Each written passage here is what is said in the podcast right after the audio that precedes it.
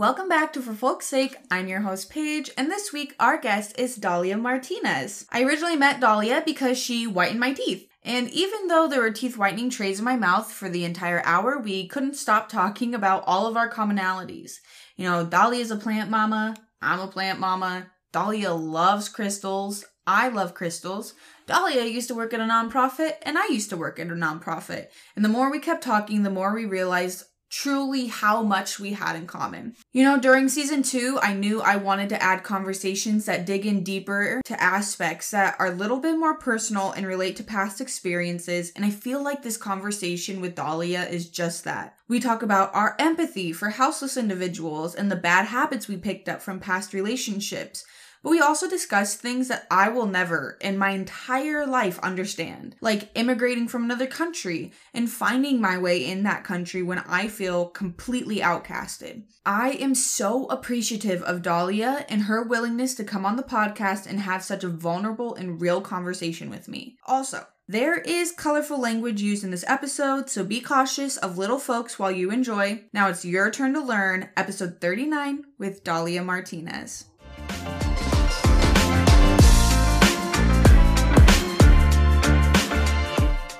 But I was like, not sensitive as a kid. I feel like I felt a lot of things. And then when I was a teenager, I was like, I'm so cool. I'm so much better than everyone else. And I was kind of a little shit. I didn't listen. I remember specifically, I always thought that my mom wasn't like privy, if that makes sense. Like, mm-hmm. I'd be talking to like boys that I shouldn't have been talking yeah. to, like bad Bad boys. Bad boys. And my mom would be like, I know, but I, no, you don't know. And yeah. she knew. She knew one hundred percent. And she'd be like, I know exactly the type of person he is. Yep. And then I um got married, and I feel like I went back into, like, that fe- more oh, feminine. Like soft. Soft. Soft girl era is what yeah. they call it nowadays. Is it really? Yeah, it's like a whole thing. I'm in my soft girl era. It's just like, you know, you're like channeling your like femininity and yes, like your feelings instead of, and there's nothing wrong with like not being aggressive, but being like headstrong about your opinion at all. But there's ways to come about it, because I mean, sometimes I've given my opinion where it's a little aggressive. Yeah. And there's definitely better ways to get your message across without being aggressive. Yeah, and like overly, yeah, I was like, I was just ha- almost hateful in it, where I'd be like, nobody gets me, you don't, I was just talking to another girl I just had on the podcast where we were kind of saying like, in the age of today with like modern feminism, it's almost mm-hmm. looked down on if you stay in that feminine era, in your feminine era or in your soft mood, yeah. but like also while being in a relationship with a man, because then it's like, yo, you're not supposed to do that, you know, whatever. You're not supposed to be submissive. He shouldn't be telling you what to do. yeah. Why is he giving you your opinion? You're your own person. Yeah, yeah. exactly. And it's like, I kind of like doing that, though. Exactly. I'm like, as long as both parties are in agreement and it's healthy, I don't see a problem with it. And I don't really see what's wrong with being submissive to the person you love if that's what makes you feel good. Right. Like, or maybe that's like the way you've decided that the relationship is going to like work the best for. For sure. It's funny because I'm like, I used to be a very not dominant person, but I can have like, I can have like a dominant personality, but I'm just not like that with my partner at all. I'm like, okay, yeah, let's do that. I'll be like, so you make the decision, right? And, but it doesn't bother me. It's funny because, like, me, like, sometimes we'll make jokes to each other about it. And he's like, you know, like, it's say, like those jokes that you're like, if anyone heard this outside of our relationship. And like, I'm over here agreeing, like, yeah, I know. There's nothing wrong with running this relationship. I'm happy. No, it's like in a healthy way. It's definitely different than being controlled and having someone be possessive. Oh, yeah. Fine line, too, because sometimes sure. it's like when you, especially when you're like, you kind of let your partner take take the lead or something like that, you almost catch yourself in a feeling of a relationship that maybe wasn't as healthy before. And you're kind of like, oh, okay, are we in the same situation? Is this different? And how is it different? I'm still like on the healthy side of things. Like, how do I set boundaries? Like, when is it too much? And it's like, I feel like once, if you've been in an abusive relationship, whether it's like verbal, physical, emotional, whatever you want to call it, um, I feel like sometimes you can mistake that. Like, oh, I'm letting, they're telling me to do this. Does that mean that they're trying to control me? But really it's like, no, that person can just genuinely care about you as a person. And sometimes we're so caught up in our little bubble of we think we know what's right that we can see someone else's opinion being as, oh, you're just trying to tell me what to do. Like, my decisions aren't good enough. Right. And sometimes they're not. Sometimes people see the potential in you that you don't see in yourself, which is A hundred percent my relationship. Some, like, he pushes me outside of my comfort zone, and sometimes I'm like, well, is, you know, like, is he trying to force me to do something I don't do? But no, it's not like that. Like, the feelings are so different. Right. Like, I've been in that where it's like, oh, you've, you know, you're in a possessive relationship and you don't really have your own opinion. Right. Do you feel like now that you're in a healthier relationship, you have a problem with constructive c- criticism? A thousand percent. Okay, cool. Oh, because sometimes percent. I feel like my husband will give me like very valid, very constructive criticism. And I'm like, why are you attacking me? You're trying to defend you're- yourself and come up with all yeah, of these things. Yeah. And it's such a, like, I think it probably still happens now where I'm like, oh, no, that's not right. And I know it's, it's like you're overcorrecting too much in your own mind. Yeah. And then it's like to the disadvantage of the person that you're like and now with. Trauma. That is literally trauma. Like, if you've experienced like an, like a bad relationship, like, it really does mold you, whether it's a good way or a bad way, it, but it molds you in some way for your next coming relationships, whether that's your relationship with your partner, your relationship with your family, with your friends. It really does like affect you, whether it was a good or bad relationship. And I, I can definitely catch myself. It's a lot better now because he's taught me to like have a little bit thicker skin. But when we first moved in together, girl, yeah. we were at each other's throats. Oh my God. I feel like I'm literally hearing my own story from another person. Like, the first year I was married to my husband, I was like, it was so... peace and love. I am so happy. I'm so happy in our marriage. But like that first year, I was like... Yeah, one of us has to go, and it's not me. I'm like, this feels like war. Like, do I actually like you? Because you're making me mad every day. You're annoying me every day. You're like, I can't do this, okay? Yeah, no, that's so true. It's like, um, I don't know. It's also a lot of, like, reteaching of yourself. Oh, for sure. And it makes it so much more energy where you're just like, I'm... not stuck, but like you get stuck in this one track thinking, and it, mm-hmm. it like hinders your relationship too, because you're putting, yeah.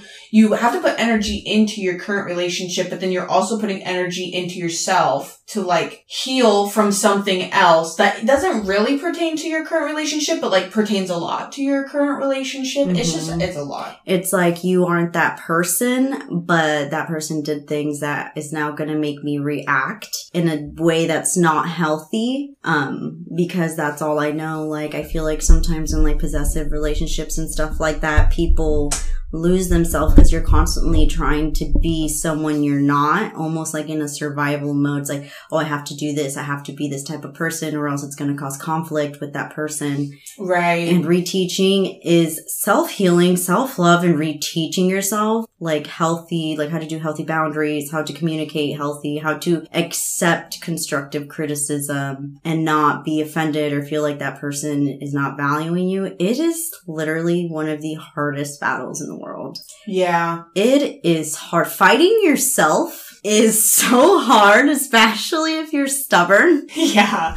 Oh, especially if you're stubborn. Especially if there is parts of yourself that you really like before. I think that's one thing that's like hard for me too, is like there's a lot of parts of myself that I really enjoyed and that were kind of taken away. Absolutely. And so it's like, what parts of myself am I trying to get back, and what parts of myself am I fine with the adjustment, or am I fine yeah. with the change? But I think, I guess I've never now my brain's like kind of twirling, but like I never really thought about um like the effect it had on like my family and friends. I always think of it oh, exclusively absolutely. like in my marriage. Oh, um, a hundred percent. I mean, me and my sister, my sister's my best friend. And although she is younger, she is such an old soul. Like if you meet her, you would just understand what I mean by that. It's funny because we have like, I tell people, I'm like, we literally would live at my parents' house. We have Jack and Jill rooms. My room is like pink, sparkly, like glitter and plants. And you go into her and it's like Nirvana, Guns N' Roses, Lana Del Rey, like oh, I'm your a sister. recording, like a little recorder thing.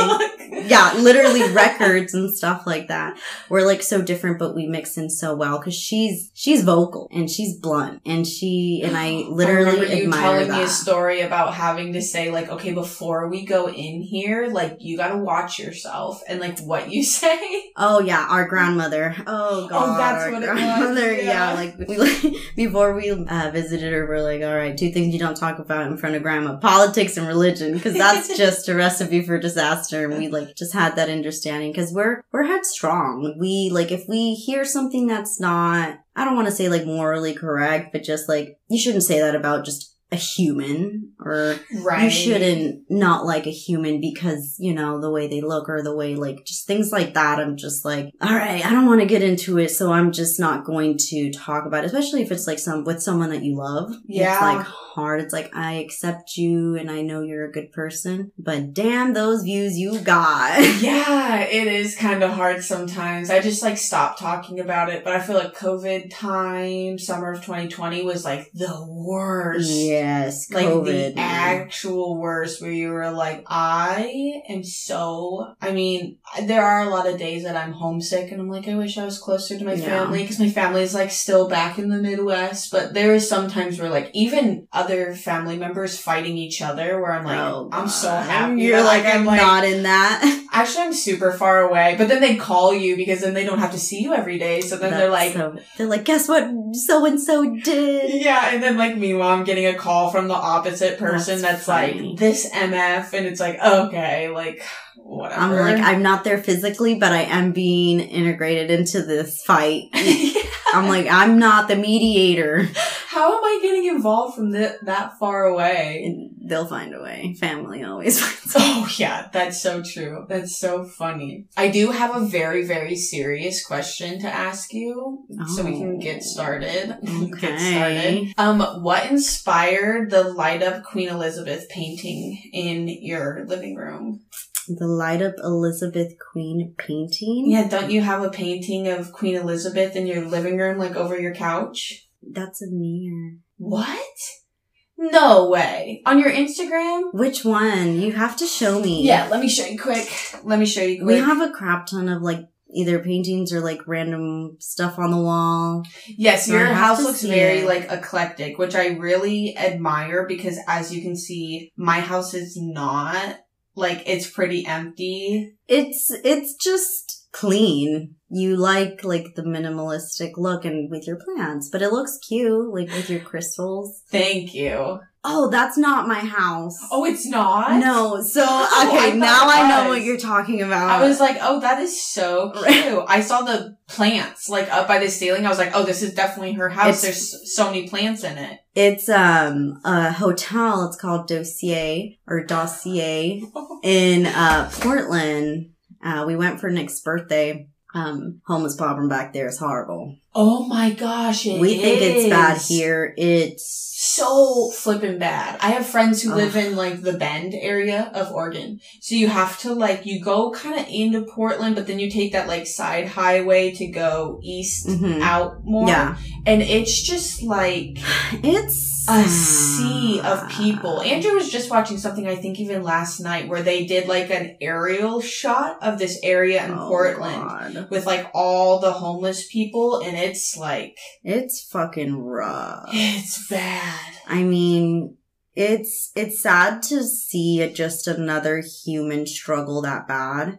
Right. Because it's like, you know, a lot of like society might think like, oh, like they're doing drugs or it's just drugs. But like I've worked with the homeless population. Same. We we have this in common. We've both done like a nonprofit. Yeah. Like outreach. Community health work. Yeah. Exactly. Yeah. It's rewarding, but it is like, shout out to all the social workers. I do not know how they how they do it and how they stay for that long, because after a year I was so burnt out, because you're right, not everyone who is homeless is doing drugs. No. It's not like an exclusive thing. No. But there are, like, it is a good per- not good percentage, but a a larger percentage of people oh, who are, like, both mentally ill and doing drugs, and mm-hmm. that is like a cocktail for disaster. I mean, eleventh street in Tacoma, Pierce County, Hilltop, that's where I would work. It's a rough area.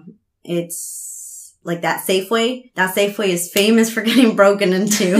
Like, the cops literally wouldn't come anymore. Like, it was so bad. Yeah, I mean, they, like, have some of their windows boarded up. I don't know now because I haven't worked there for a while, so I don't know what it's looking like. But when I was, like, working down there and I would go and help out the homeless population, you know, it's, it's hard because you, I've met really great people through it that I'm like, you're really trying to fix your life. Oh my gosh, yeah. And there's, you know, resources are only good so, like, they will only do so much. Right. It's like where the resources and the person needs to start, but there always seems to be this weird, like, gap between, Absolutely. Like, the ability of the person and the resources of the state. There's always, like, a little gap that, like, some people can overcome that gap, but yeah. a lot of people are kind of, like, stuck at the gap. And I don't blame them for being stuck. Like, we would have people come in, and what we did, we did this one, like, program where we would help them sign up for, like, a free cell phone. Like, it would, if you're, like, low income or homeless, they would give you a free cell phone, like, pay for the minutes and stuff. You just had to come in and, like, um, have, like, an address to mail it, which they would mail it to us a lot. Um,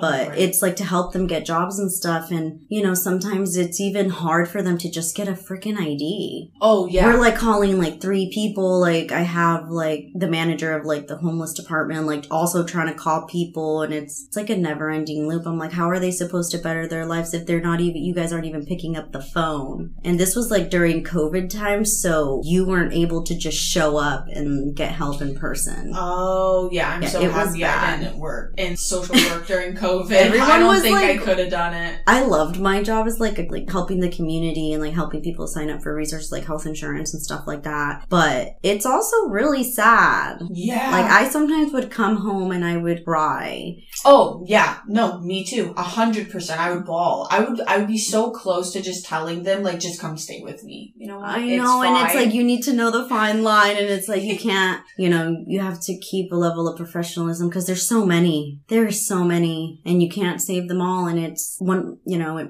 that's another reason why, like, I stayed for so long, because I really did have, like, a good amount of people that, like, I genuinely cared about. Like, you know, I heard their story, I heard what they need, I helped them, and they were like, oh, I'm really gonna cry. Um, like, they would be just so happy and grateful that someone even cared enough to, like, oh my god, I'm literally gonna cry, I'm such a crybaby. Like, no, you're fine. Like, the level of gratitude that they had for someone that just gave a shit. Yeah, because they go through this system over and over, and if they go yeah. to D S D S H S or whatever it is, and it's like there's so many people that already have like that preconceived stigma. Yeah, like when you do show a little bit, and sometimes that's the gap that we're yeah. talking about, like of the ability of the person and the resources of the state, there's a gap, and sometimes that gap is someone caring. Absolutely. And you know, I also, because I did sometimes like go and work at the urgent care clinic, amazing people, but the doctors are so overworked. Like the staff is like seeing ninety patients a day during COVID for COVID related things like testing. And it wasn't testing because people are sick. It's text, it's like testing because they want to travel, oh, testing because they want to go to yep. like a graduation ceremony and stuff like that. So I get how they can be like so desensitized that they, it sh- comes off as not caring. But you know, if I feel like I truly believe that, and I don't know how that must feel like to be a doctor and be overworked, or be a social worker and be overworked like that, and have like thirty patients and thirty different stories. And yeah. some people need that extra push, but you're so tired of pushing them because you got to push all these like twenty other people. Like I get it. I do. But it's sad because people who truly do deserve a second opportunity, they fall through the cracks. And they're the people that are trying, that, that really are trying. Like, I don't know. It just... to see a human not have, like, the basic things in life, like food, shelter, you know, an ability to have, like, stable income and, like... a safe place to sleep exactly. at night. It breaks my heart. And, you know, Olympia's getting just as bad. I was just gonna say that. I feel like in the last maybe two months, I've noticed it a little... because obviously when you're out in a Olympia, Lacey, and you're yeah. like, whether you're going downtown from like uh Sleater-Kinney and like Lily Rowe, yeah. Marvin, that area, I feel like is when you're coming from like this area, that's like the first place that you like kind of hit it. And then after that, I feel like it's been like this gradual increase. Oh, one hundred percent. And like, so my girlfriend owns a restaurant downtown Olympia, El C T O, and... Shout out. Shout out to El C T O. Shout out to Vanessa and Belle. Woohoo! Yeah, girl. They're awesome. Their story is amazing too. Um, but it's like right in front of like that state building that used to be the Capitol like decades ago. It looks like a castle, People's Park. Oh, right, because they're by the the Goodwill boutique, right? Yes, around the like corner around from? the corner. Love that That area. Park, man. Oh, yeah, a hundred percent. We have the windows open to let fresh air in, and sometimes we have people that are so out of it that come to the window. And, like, we've had, it was me, Vanessa, and my sister, because we all work together. um, we were literally in the bar, and... they will stand there. Like, there's this one guy in specific, and he will literally stand there and just stare at us. Yeah. It just stare at us.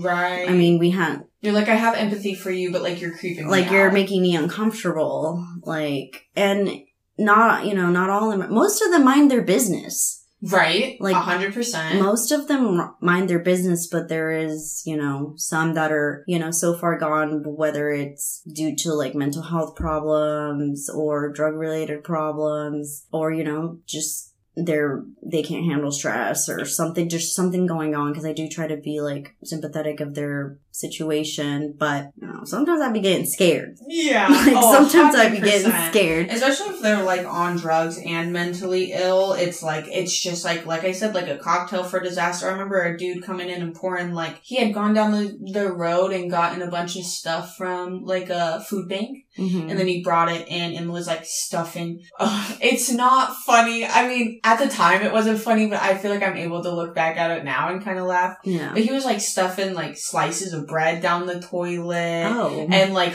mustard. Like, he took this food and had, like, a food fight in the bathroom, like, all by himself. Interesting. And so when we tried to get him to come out, he said some really hurtful things, which oh, are just, gosh. well, not appropriate for anyone's yeah. ears ever. So we ended up having to call the cops. And I remember, um, I would, the last time I'd see them, you know, they have, like, that look in their eyes. I feel like you're able, once oh, you're absolutely. around enough, you're able to kind of decipher which is which. Exactly. And then the next time I saw him is he looked fine again, and he apologized for what Aww. he said, and he was like, yeah, I went and spent some time with the state, and I'm feeling a lot better. I'm like, good, glad to hear it, man. I'm like, I, you know, and sometimes that's what they need. You know, I mean, like, if you're homeless and you don't have much, like, and you do commit a crime, not, like, saying that it's okay. But sometimes they just need that someone to care. And if, you know, like, they get food, they get water, they get shelter there, they get clothes, they can take a shower. Yeah. And they hopefully aren't, you know, dealing with drugs in there. So it's, you know, it's getting bad, and it's really sad. And I'm scared for the year that's to come, because, you know, we are going into a recession. There is no maybe. It's happening. It's like here. It's like, I mean, yeah. Yeah. Oh, one hundred percent. I think another thing people never think about as that gap is, like, they're like, well, they just need to get a job. No, it is well, not that But the easy. thing is, is like you said earlier, like, if they don't have an I D, they don't have, like, there's certain things you need to get a job. Exactly. You need to have a permanent residence. You need to have an I D. And you need to have reliable transportation. And sometimes they want, like, they need an address. Right. And so it's like, how are you, if you don't even have the money, like, you need to get money to get a car to have a job. Well, no one's going to give you a job if you don't have reliable transportation. It's not as easy as people think, oh, they should just get a job. No, it's not as easy as just getting a job. Some of them don't even have their social security numbers. Yeah, they have no idea. And do you know, and during COVID, do you know how hard it is to get a social security card is replaced? It? Yes. You have to call a million people, jump through a million hoops just to get the same answer. And I'm like, okay, they don't have a secondary I D is what I'm trying to tell you because they're homeless. It's, it's like a thing in itself. Oh, yeah. No, I would, I mean, I worked, I think it was like two thousand seventeen to two thousand eighteen. And that was it for me. It's like, hard. And I still have friends who still work at the same place, and I like applaud them a hundred percent. It's a great organization, but like it got to the point where my husband was like, "You're you're done. Like you're gonna no, quit." That's because, that's me. It's yeah. funny because like most of the people that I used to work with, because I've jumped departments a little bit. It, it wasn't just like the community resourcing, like. We worked in the dental area. Like I worked in, who's we? I worked in the dental area. I worked in the medical area. Like we worked, who is we? I worked in the like urgent care section of it. Um, like different clinics because it's a pretty big nonprofit. So it has like a lot of departments for lower income families. Doesn't mean that just lower income families comes, but it is catered to them to like get them resources and stuff. So yeah, no, um, it's not as easy as it looks. I mean, there's, I have friends who have a hard time finding a job and they're not homeless. Yeah. You guys are just chilling out. Imagine if you didn't have a house or a cell phone or any type of yeah. money coming in. Absolutely. Or no I D. And then you have like, you know, the stigma of like, oh. You well, that's another thing. Like nobody really wants, like let's be one hundred percent honest right now. Yeah. Nobody wants to hire someone who's homeless. Yeah. Because there's like a stigma that they're all like mentally ill or they're all addicted to drugs. And it's so not true. Like is it, is there truth to it? Right. Like um, there is one hundred percent. Yes. Like I think we could both sit here and name twenty different people and twenty different like interactions we've had just off of the top of our head of people who were definitely either mentally ill or definitely, like, on drugs and homeless. But it's not, like, a mutually exclusive thing. No, it's not. It's not. But that's the same thing with, like, any population, too. Like, mm-hmm. there's always someone who's gonna ruin it for the rest of it. Whether it's, like, homeless... or, like, Caucasian people. You know what I'm saying? Like, there's always someone in the group who ruins it for everybody else. I, I, I, I can definitely see that. For sure. So, I know that you were born in Mexico. I saw that on your questionnaire. Why did you guys move? Um, so I was born in Veracruz, Mexico, right off the Gulf of Mexico. It's beautiful. It's... you know, clear blue water. You're right next to, like, my parents used to, like, eat, like, fresh seafood because they could fish for it. But it's, you know, seafood here is seen as, like, a delicacy. Mm-hmm. But down there, I mean, you're just doing it. It was just what it was. It's just what it was. Um, and really, my parents immigrated from Mexico to here because they, you know, Mexico, as beautiful as it is, it's hard. Um, whether, and it's not just the violence, like, the news glorifies, like, oh, all the narcos, all the drugs. It's not just that. It's genuinely just poverty. Right. And my parents, on my mom's side, she was, like, her family's, like, pretty, like, they're pretty well off. Like, they're okay. But my dad's side was, like, you know, very poor. And they just wanted, they just wanted something better for their children that they knew that if they stayed, they weren't going to be able to provide. They were just... my parents just didn't want me to have the same life as them. Right. You know, like they, my dad had been working since he was fourteen years old, like had to help provide for his like seven siblings. And you know, he, he had no childhood. Oh. And it's, it's super sad. It, it really is. And it's, it's funny because like he's such a nerd now with like movies. Like I've walked in on him and he has like three D glasses on and like what he has an obsession with movies and he's like this yes. is the American dream. He he loves his movies and I like asked him one day I was like why are you so obsessed with movies? He's like you know like I didn't have anything as a kid so now I'm able to you know, buy myself these things. Yeah, your dad's healing his inner child. A hundred percent. For sure, for sure. Once he told me that, I got really sad about it. I'm like, oh. You're like, oh, sorry, my bad. My bad. So it's just you and your sister? Are your only... So it's me, my dad, my mom, my... I have an older sister who's thirty-three. Oh. She's still, she's still in Mexico. She, she just never... wanted to come over here. She never... I mean, my parents really didn't want to come over here. They loved where they lived. They just didn't want that for their kids. Right. They wanted more, you know, like as a parent, you want everything you can't have. I was just going to say, I think that's the thing that a lot of people like glaze over when it comes to immigration is like, mm-hmm. um, if you could do better, wouldn't you? Absolutely. Like if the shoes were on the other foot, like you would probably do the same. Ex- I would, I would a hundred, if I was in that circumstances, but I knew that like a mm-hmm. hundred miles north was like a different type of opportunity. Yeah. Just because of an imaginary line. Oh, a hundred percent. I would do the same exact thing. And it's like at the end of the day, I hate the word alien. It Do people drives still say that? Um, well, like alien. That is kind of weird. When I was like doing like even like community work and stuff, um, some people, some like Hispanic families would come in and just need like help filling out like forms, like immigration forms. So it's it's on there. It's like the what they cons- oh, it's like the governmental term. Yes, the word yeah, that is it weird. Just alien. But every time I read it, it I would cringe. I I'm like, what the fuck? Yeah, because we see thought- aliens as like.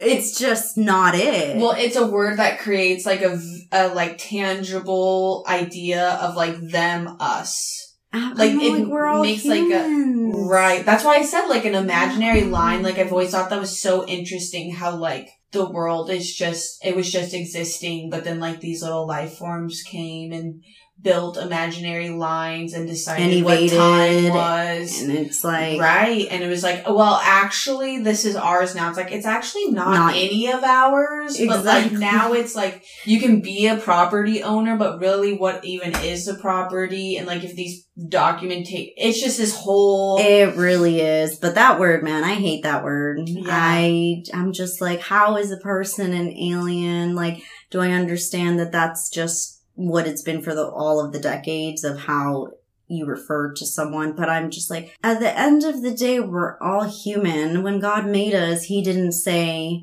you guys are better than this group. Right. Like, we're all the same. These are the aliens and these are the humans. It's like, it's we're weird. All humans, but you know, they just wanted a better life. And I'm, I'm grateful for it because, you know, I do see how my life has turned out versus, you know, my sis, my older sister or my, you know, like cousins that still live there.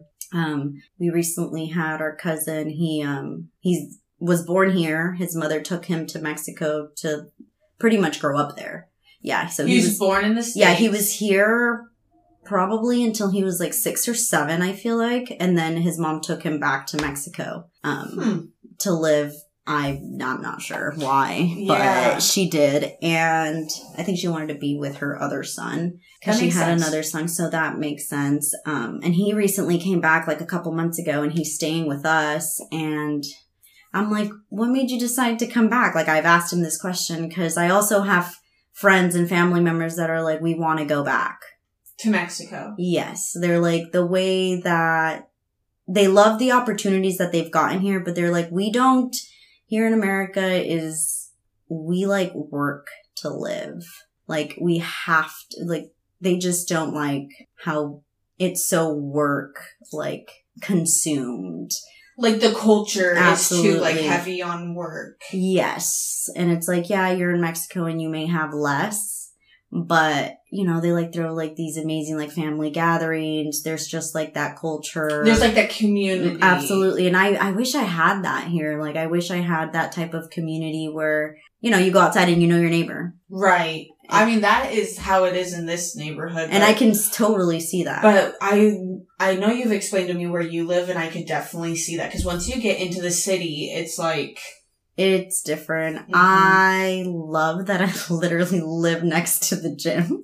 I was just going to say, it's, it's like perfectly situated. It really but. is. But like five-year plan, I, I'm not going to say I want. I'm affirming that, you know, we'll be able to like move out of the country and live like the more me and Nick kind of like have traveled around, like what we really feel like we want and need is like that sense of community, that sense of I don't know, we just, I feel like, I truly believe we weren't meant to live like this. You should live in a small town. If that's what you're missing, a hundred, yeah. That's what I grew up with, where everyone knows everybody. If you're, like, out late and, like, Joe Schmo down the street knows that, like, this certain group of kids were, are always supposed to be home at six, he's calling your mom, and she's going to know, like, the, it's it's a good community thing. Exactly. So, like, you could get that from a different country, too, but also... Like, maybe just, like, a smaller area, because we do live in a very, like, populated Yes. place. I'm like, I don't get me wrong. I am grateful for my life here. I love everything that I, all the opportunities and stuff that I've been given. I'm very happy to be here. But I feel like as I get older, I'm like, okay, material things seem to be not satisfying. You know, they say money doesn't make you happy. And I can kind of see that now. I'm like, okay, you know, not saying that I'm like wealthy or anything, but I'm, you know, I'm well off for myself. And if I want something, I can get it, but it's just not satisfying. Yeah. Like I do want, and I didn't grow up in like a really, really small town. Well, Lacey's small, but not like a small town, like population, like right, tiny, like tiny. seven hundred. Like literally. So I feel like, yeah, like five year plan, that would be amazing to like be living in another country. And experiencing the the world is so big. Have you considered going back to Mexico, like closer to your family? You know, I have, and it's kind of, I feel weird about Mexico. Okay. And everyone's like, why wouldn't you, like Vanessa, she, me and her kind of had a switcheroo where like she was born here, but she grew up in Mexico. Vanessa's your friend who owns the restaurant downtown. Yes. Okay, yes. Perfect. And so like me and her like literally have like switched lives, and she's like, no, no, like if you go, you'll understand. Like she's like, I miss it. I want to go back. Like she came here from Mexico four year, four or five years ago. Um, didn't know English, like was working a minimum wage job, and now they have their own restaurant. It's doing really good.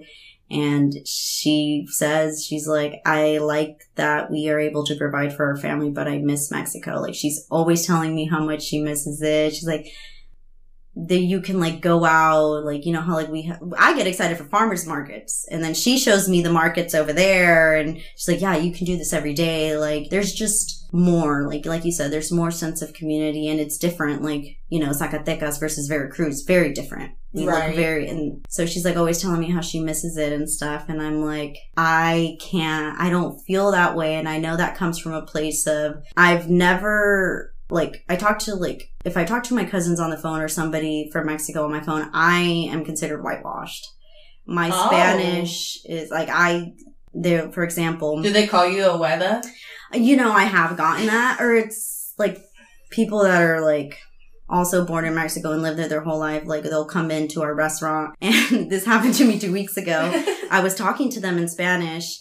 And I know Spanish fluently. Like I can, I can, you know, writing ain't the best, but I can figure it out. I can yeah. speak it. I yeah. understand it. Um, but they're like from the city of Mexico. So their Spanish was like a little different. Like they had, or not different, but just different from what I know. And they asked me, they're like, you're, where are you from? You're not, you're not from Mexico. You're Spanish. And I was like, I was like, funny story, I'm actually like from Mexico. Yeah. And they were like shocked because they were just speaking to me in Spanish. They were shocked. They're like, do you think it's like lingo or dialect? I think, I don't know what it is. Like, Maybe I mean, both. There's a lot of words that I mean, Vanessa will correct me on, and she's like, oh no, that actually is like this. And I'm like, oh, what Spanish do I know? I'm like, I can get by like perfectly fine. And I think I know Spanish, but then I like talk to her, like, and I'm like, oh my God. Maybe I feel I just very detached from my culture in a sense. Right. That's like, gotta be hard. Like I'm not, I was born in Mexico, but I'm not Mexican enough for Mexicans. And I was raised here, and I think in English before I think in Spanish. So I am very Americanized, but I'm not American enough.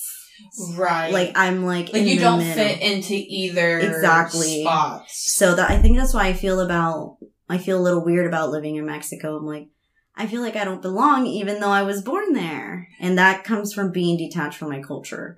It really is. Like there's so much things that I want to learn and I need to learn, but I think I, repressed myself from learning because I'm like, no, like I'm in America. Uh, yes. And the identity, I just spoke to a girl. Her parents are Russian and Ukrainian. The same thing where it was like she almost wanted to say goodbye to that part of her identity and that part of the culture mm-hmm. because she was like, I go to an American school and these kids are eating peanut butter and jellies yeah. and I want to be an American too. And you kind of yeah. like throw that away.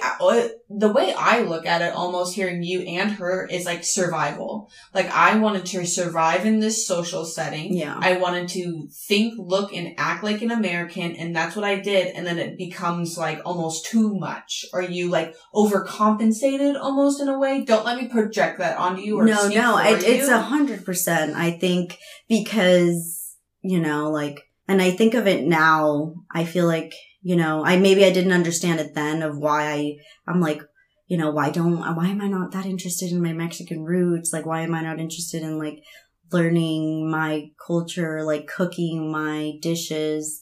Like, I really wasn't like growing up, to be honest. And I really, not that I'm not proud to be Mexican because I love being able to say that I'm Mexican. And I, yeah, like I love my language, but yeah, I know. I like, now that I think of it, I think, I do feel like I probably overcompensated because I'm like, mm, like you almost feel different, and it's it's it's so hard to explain. And I feel like like ah, yeah, it's it's hard to explain, but I could definitely see how that could be like maybe I always low key felt like I didn't belong, mm. and that's why I tried to overcompensate. And the way I grew up is very different than the way my sisters grew up, like. I was very lucky where I had like my grandma and like she mostly just spoke English and like would take care of us. She was like a little Betty Crocker grandma. But oh, love that. Yeah, she's she's awesome. And my sisters, like my parents kind of raised her. So like she can actually cook Mexican dishes and then there's me and I don't. But I can see how your friend might feel like she was overcompensating because you're like, I'm in America. I want to be American. I am American. I know no other thing. I've not lived in Mexico long enough to even identify that way. It's it's such a weird thing. Like I feel like in the middle. Well, also the American identity is so strong. Mm-hmm. Like the patriotism behind country in America Absolutely. Is like on steroids. So it's almost like you're either American or you're out, you know? And that would be hard to be like, I want to, I want to be a part of that group. I want to be American. But then like, there's this part, this very integral part of yourself that it's, it, that doesn't correlate. No, or it's like, I don't look like them. Oh God, I can't imagine that. Like I went I to... look like everybody. I uh went to, uh, for elementary, I went to like, it was pre- back then, it's definitely a melting pot now, but like back then when I was in elementary, it was predominantly white. Mm. Not saying that there wasn't. Were you here in Lacey? Yeah, yeah, okay. yeah. Not saying that there wasn't like other like race, like not races, but like ethnicities and stuff like that, but it was predominantly white. Right. So, you know, looking, like looking at yourself and then looking at, you know, the majority, you, you, you feel left out. You feel indifferent. It's like, oh, why? Or like, it's, it's rough.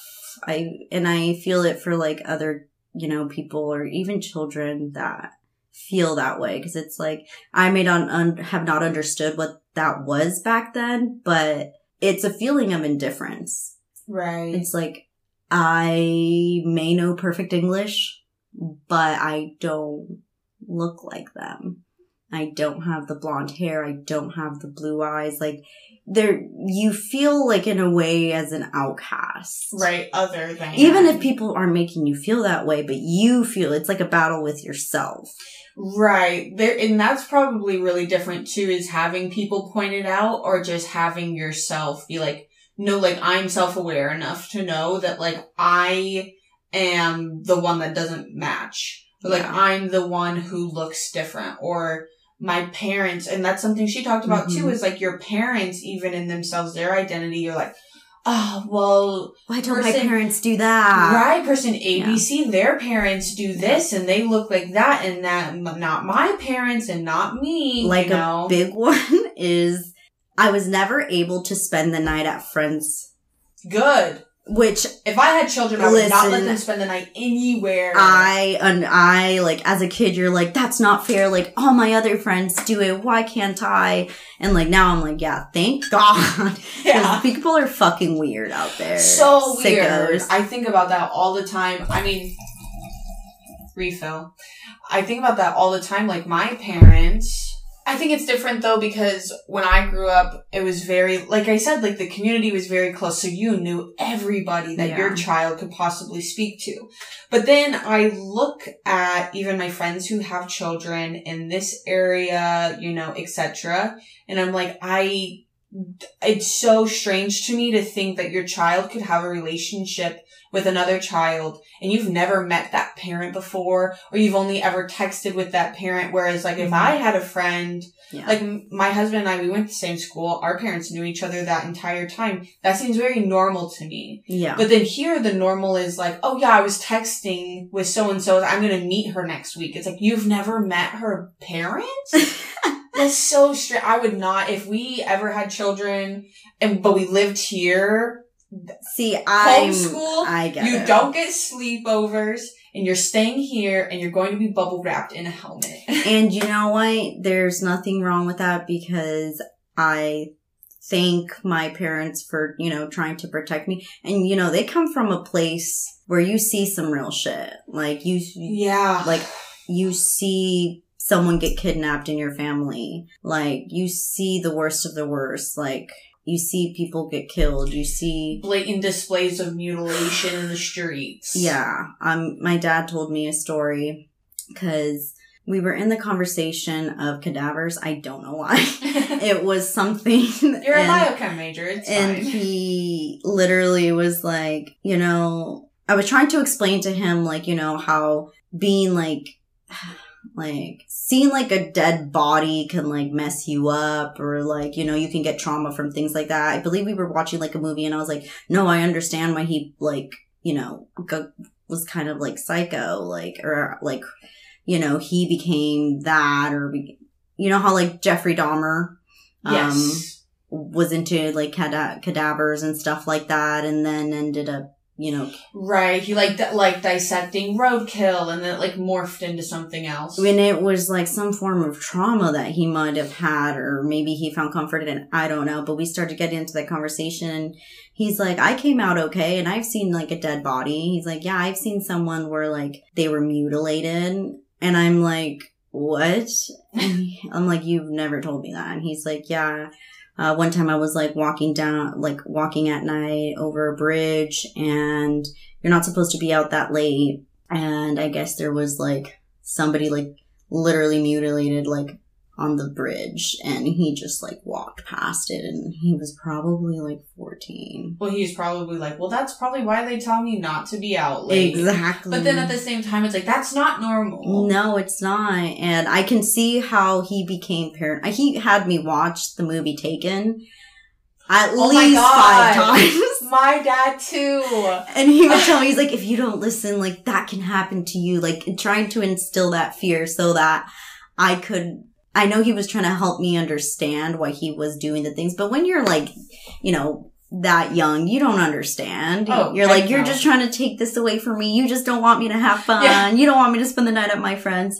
Because I had like a childhood friend, and she literally lived down the road, and they would not let me spend the night. Like they knew their mom, but I get it. I do. Yeah. And I am grateful for it, because I think it probably protected me from things I had no clue, and how common that shit is.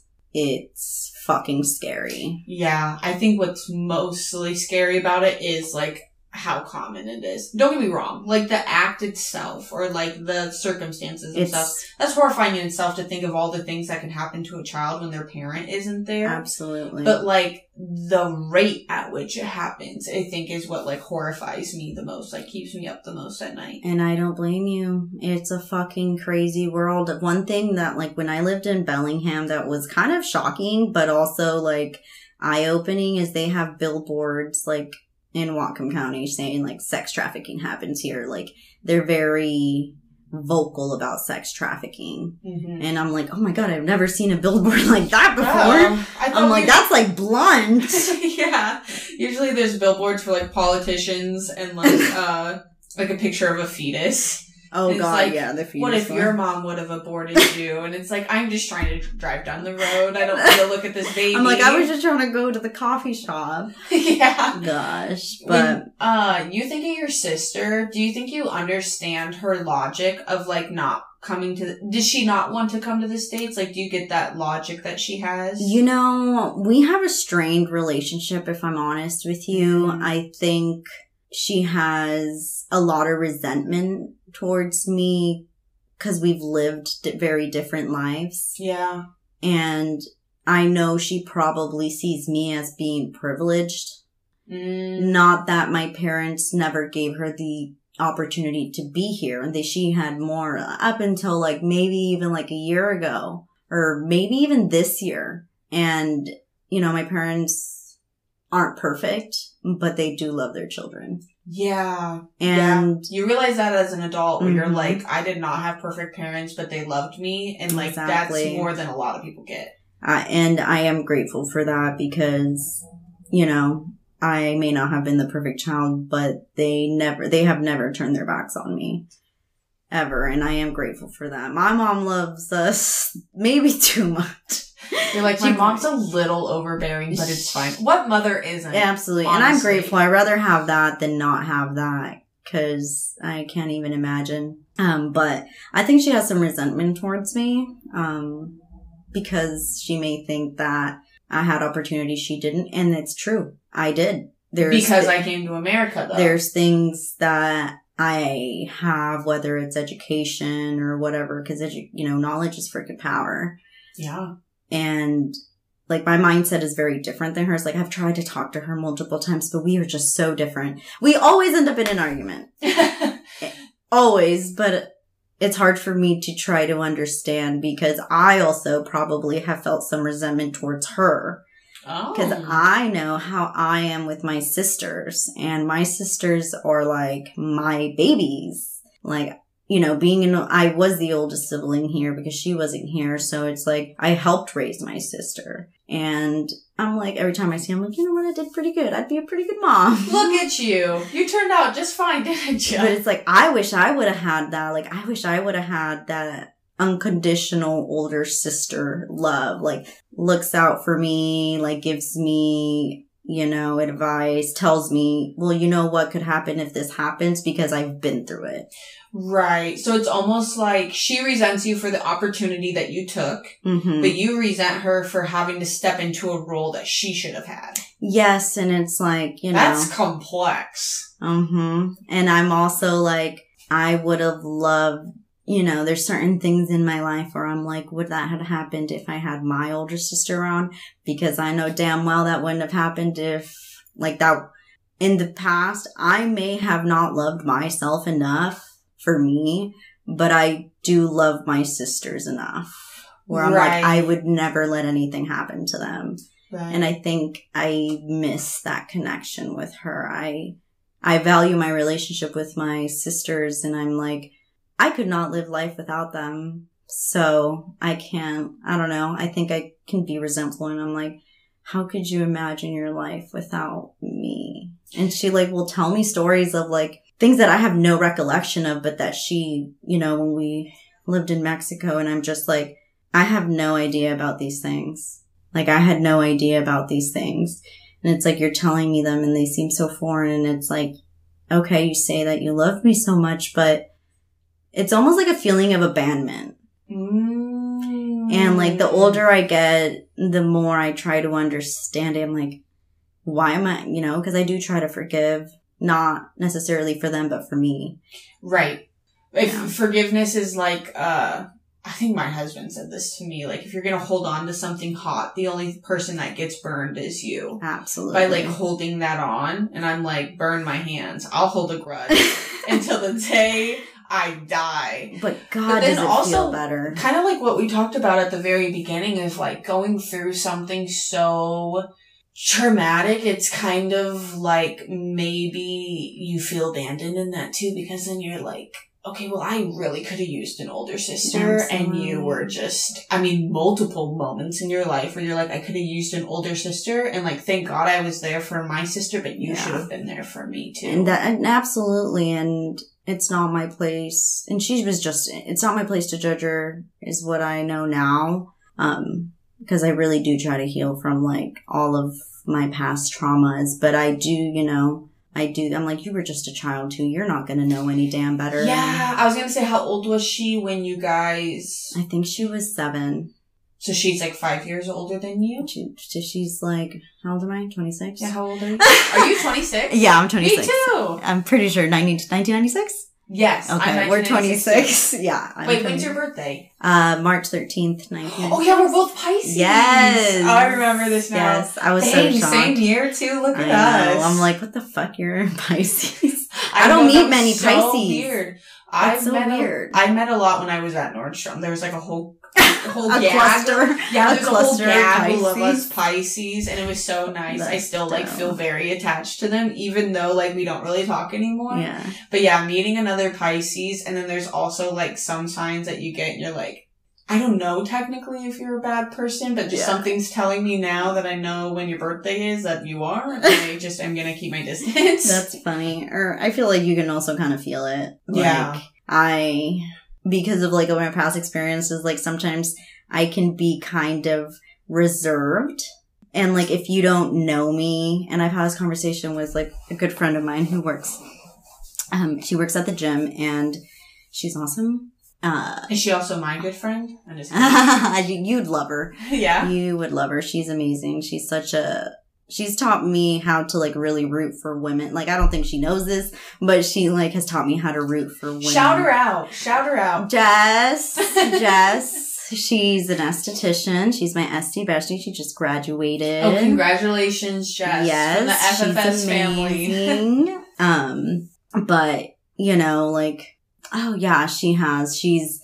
She's such a, like, I've never met a girl that literally just wants to see every girl, like, su- every woman succeed. Like, she's so about women empowerment, which inspires me to be about women empowerment because there's fucking room for all of us.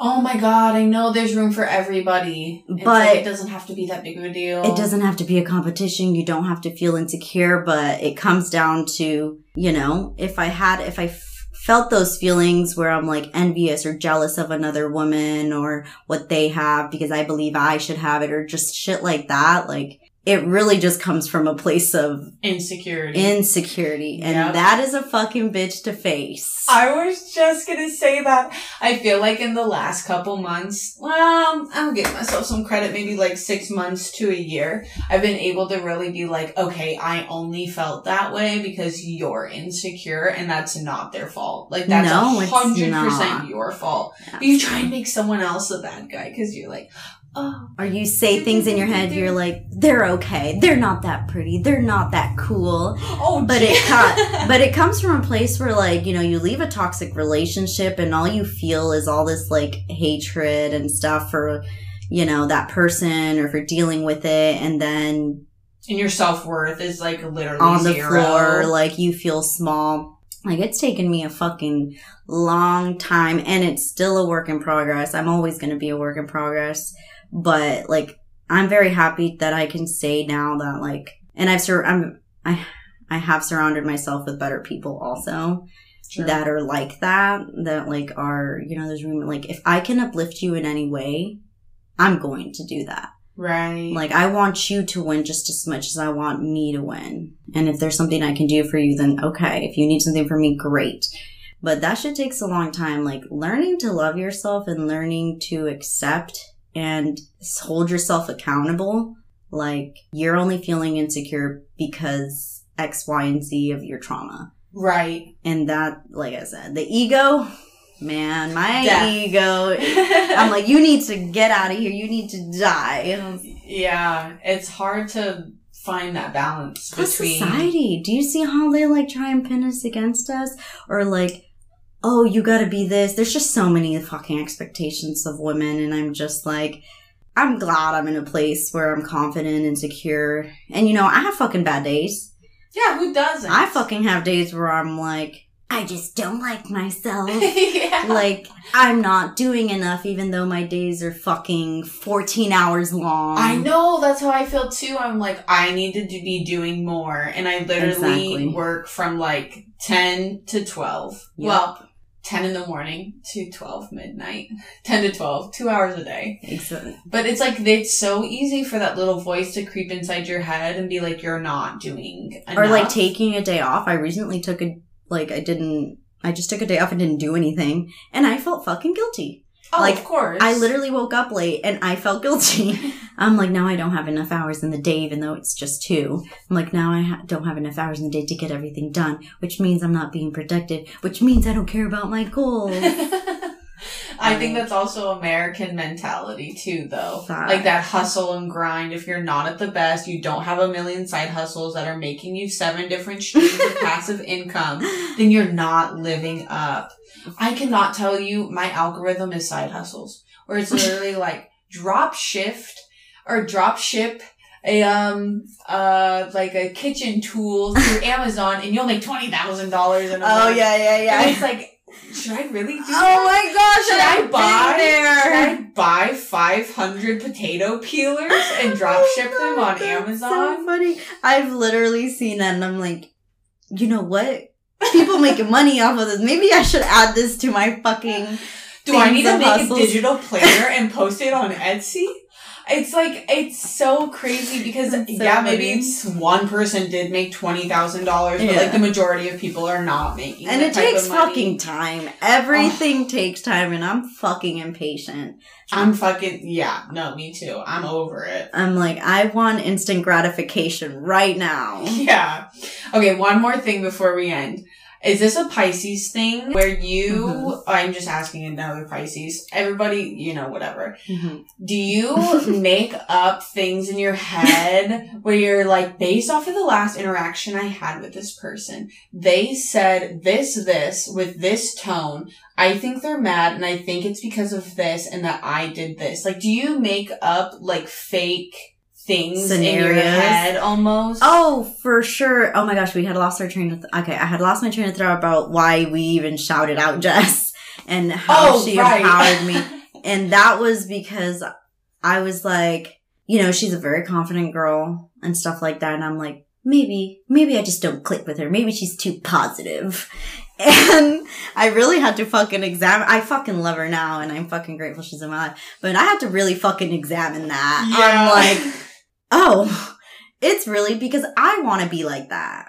Right. Yeah. But like that little bit of jealousy. And I was making like scenarios in my head with like not necessarily her, but just like everything in life. I'm like, they gave me an attitude or they said this and I feel like they're not being genuine. Like I'm creating all of these little scenarios in my head or like that person looked at me in a weird way. And I'm like, no, bitch, no one gives a fuck. Yeah. Like no one's that person was deassociating that. herself and looking into space and you're over here thinking they hate you. Oh yeah. I'll like convince myself in like a matter of three hours that my husband has like fallen out of love with me and that I need to like, it's It's freaking wild. And I just, you have to tell yourself, you're like, that's, that's not happening. No. It's fine. But that's also comes from being in a relationship where it's like, you got to question everything and you're made to question yourself constantly. Absolutely. So it's just part of that untraining. All we can do is fucking keep learning and keep growing and keep trying to be better. And I'm all constantly trying to work to heal things that, and I feel like this last year especially, I've really been able to, like, face myself for who I am mm-hmm. and decisions I've made in the past and learning to, like, forgive myself. I'm like, you did that because you were in a survival mode. You had those thoughts because you were made to be so fucking miserable that you hated life. And I'm just grateful for God. Like, I'm, you know, I was never really... a, Okay, I grew up being very, very Catholic. Right. But... surprise. Literally, I'm like, I grew up being very, very Catholic.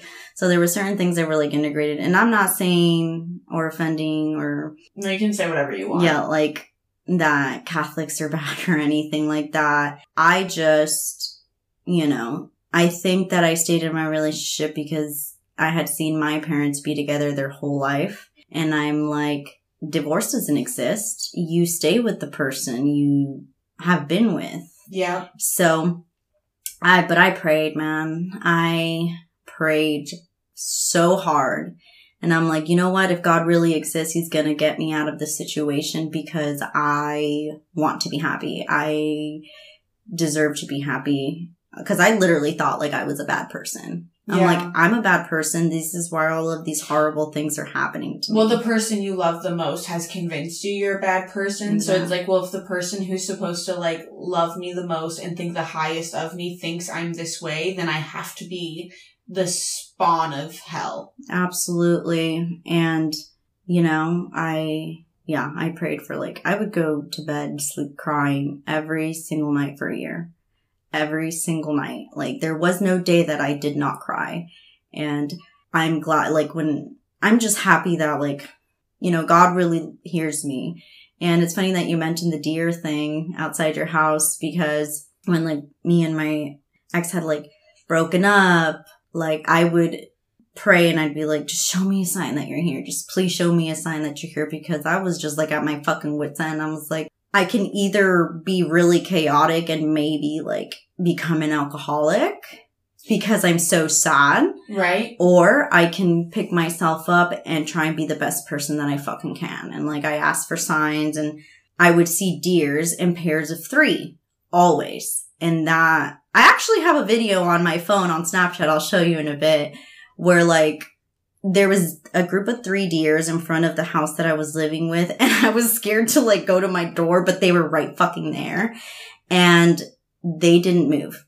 So I like, I was so close to them, and I actually found a deer, a little baby deer, um, on the side of the hall of the highway going to, uh, work, and I picked it up and I like, took picked it up an entire deer. It was like a little bit. Well, it was like a little baby like deer, baby. But it was like on the side of the fucking road. I'm like, you're gonna get ran over.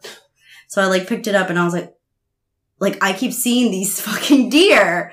I'm like, God is real. God is good, and I don't want to push my shit to anyone. Like, no, believe it's what inspiring, you want. Honestly, I mean, to have like such an unabided like faith in something, it's yeah. very rare. I'm, Nobody feels that way anymore. I'm like, I have nothing to fucking lose. And if I lose faith, then I'm going to go through a very dark path. And everything that I have prayed for, like, it has come true. Like, I actually, I like have prayed about some funny ass shit where I'm like, oh, you heard that? That's kind of embarrassing. I'm like, God, please let me not like this that much, because I like it too much and I just want to be better. And then it happens and I'm like, oh, this is kind of weird. You're like, please let me show restraint. I'm like, okay. I don't know. I'm just grateful for life, and I'm grateful to where I'm at right now, because even if I have bad days, they're nothing like I used to live. Like, yeah, it's like I can have a bad day, but it's a lot better than where I've I've been. And if you can recognize that, I think that's how you stay in like a cycle of like constant and eternal gratification. Absolutely. For the life that you have, where it's like, I'm not having a good day now, but it's nowhere near the worst day I've ever had. Absolutely. And I'm like, you know what? I have gone through worse. And yep. I, rem- you know, some people are like, oh, don't think of it like that. I'm like, no, I have to, because I have gone through worse. And I think, I may think this is like the end of the world right now, but I know how strong I am.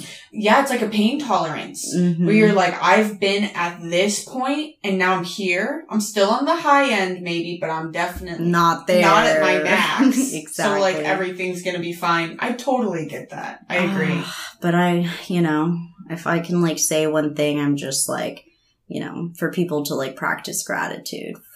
Like, be grateful even for the smallest things. You know, you wake up and you're able to fucking drink your coffee and, you know, go work out and go to a job. And I'm just grateful. That's, I know what it's like not to have anything and to feel like the world is caving in. So now I'm so fucking appreciative of everything. Um, whether it's small, whether it's me seeing a fucking, a fucking squirrel. Like, I'm like, that brings me so much gratitude. It's so grounding to be outside. Like, yeah. And then you get to go outside. That I mean, your I body just, can move. Yeah, like, you can go to fucking Starbucks. That's a luxury. Oh, yeah. Going to Starbucks. The other day, I was thinking how happy I was that I didn't have a colostomy bag. For some reason, I started thinking about, like, the mechanism yeah. of, like, colostomies. And I was like, thank God I can just sit down and go. And working in healthcare makes you fucking grateful. Oh, yeah. Because you see a lot of sick people, and I'm just like, ugh.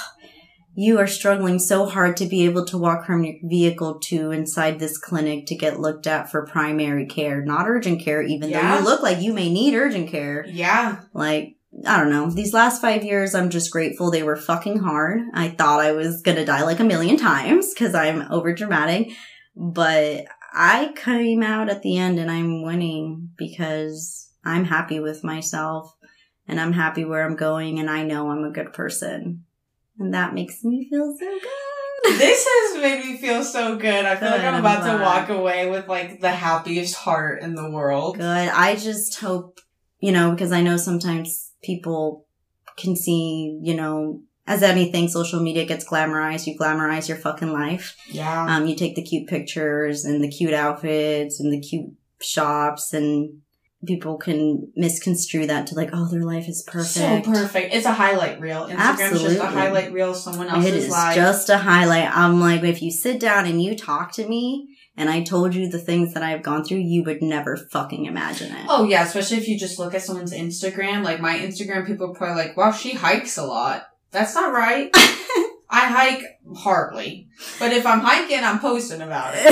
But it's like, it, it's so easy to have a different, um, like, view or, like, a different image. That's the word I want to use. Absolutely. A different image on social media. I, mm-hmm. I, I completely agree. Or it's like sometimes people can think, you know, oh, you probably got handed out those things. I'm like, I came from nothing, you know? I didn't come from a wealthy family. I, I...